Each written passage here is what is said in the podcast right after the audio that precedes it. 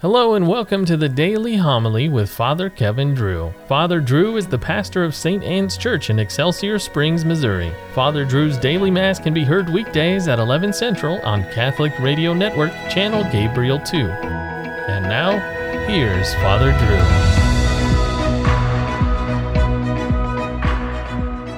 Drew. A reading from the book of the prophet Isaiah. I am the Lord your God who grasps your right hand it is I who say to you, Fear not, I will help you. Fear not, O worm, Jacob, O maggot, Israel.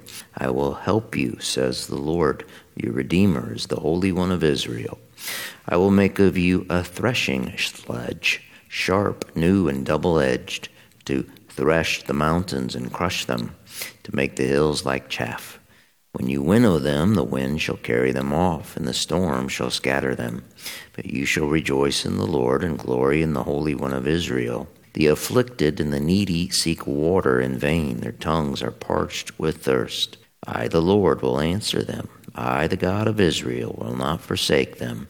I will open up rivers on the bare heights and fountains in the broad valleys. I will turn the desert into a marshland and the dry ground into springs of water. I will plant in the desert the cedar, acacia, myrtle, and olive. I will set in the wasteland the cypress, together with the plane tree and the pine, that all may see and know, observe and understand that the hand of the Lord has done this. The Holy One of Israel has created it. The word of the Lord. The Lord is gracious and merciful, slow to anger, and of great kindness. I will extol you, O my God and King, and I will bless your name forever and ever. The Lord is good to all and compassionate toward all his works. Let all your works give you thanks, O Lord, and let your faithful ones bless you. Let them discourse of the glory of your kingdom and speak of your might. Let them make known to men your might and the glorious splendor of your kingdom. Your kingdom is a kingdom for all ages, and your dominion endures through all generations. Lord be with you. Reading from the Holy Gospel according to Matthew. Jesus said to the crowds, Amen, I say to you, among those born of women, there has been none greater than John the Baptist. Yet the least in the kingdom of heaven is greater than he. From the days of John the Baptist until now, the kingdom of heaven suffers violence, and the violent are taking it by force. All the prophets in the law prophesied up to the time of John. And if you are willing to accept it, he is Elijah, the one who is to come. Whoever has ears ought to hear. The Gospel of the Lord. The Mexican native Juan Diego was born 20 miles north of Mexico City in 1474.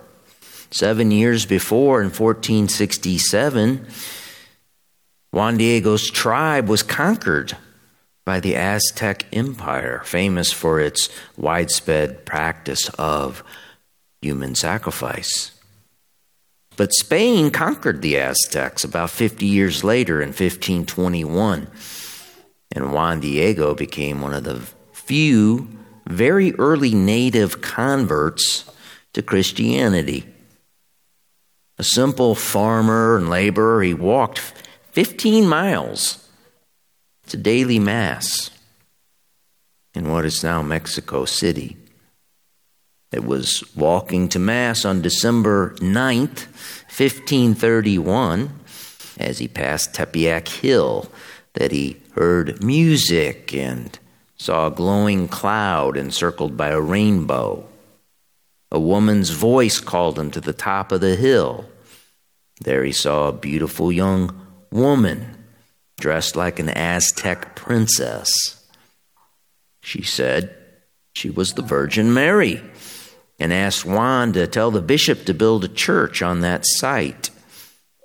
She said, I vividly desire that a church be built on this site so, so that in it I can be present and give my love, compassion, help, and defense. For I am your most devoted mother to hear your laments and to remedy all your miseries, pains, and sufferings.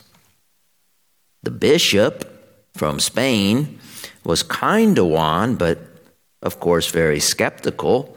He asked him to bring proof that Our Lady was really appearing to him. Before Juan could go back to the lady, he found out his uncle was dying. So he skipped his scheduled meeting with her. The lady, however, met him on his path and told him that his uncle had been cured. She then told Juan to climb to the top of the hill where they first met. And he was shocked to find flowers growing in the frozen soil. He gathered them in his cloak, his tilma, his long apron weaved from the coarse fibers of an indigenous plant. And he took them at once to the bishop. Juan told the bishop what had happened, and then he opened his tilma. The flowers that fell to the ground were Castilian roses, which had no business growing in Mexico. The Spanish bishop knew this. But then he and all the onlookers saw the beautiful image of Our Lady burned into the tilma.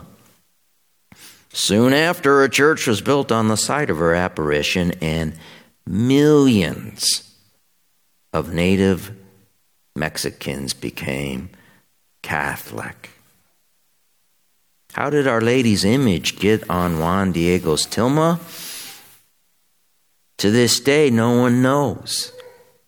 And no scientist can ascertain what material, what pigment was used to imprint the image. The tilma itself should have disintegrated about 500 years ago. But it's, it's still hanging up in the basilica in Mexico City.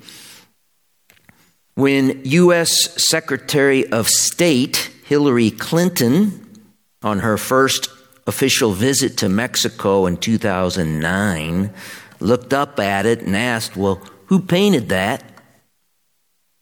Her Franciscan guide answered, God did. Our Lady of Guadalupe, who directly assisted the church in ridding 16th century America of human sacrifice, is the patroness of the Americas. 21st century America, once again awash in human sacrifice, needs her assistance more than ever. Our Lady of Guadalupe and St. Juan Diego, pray for us.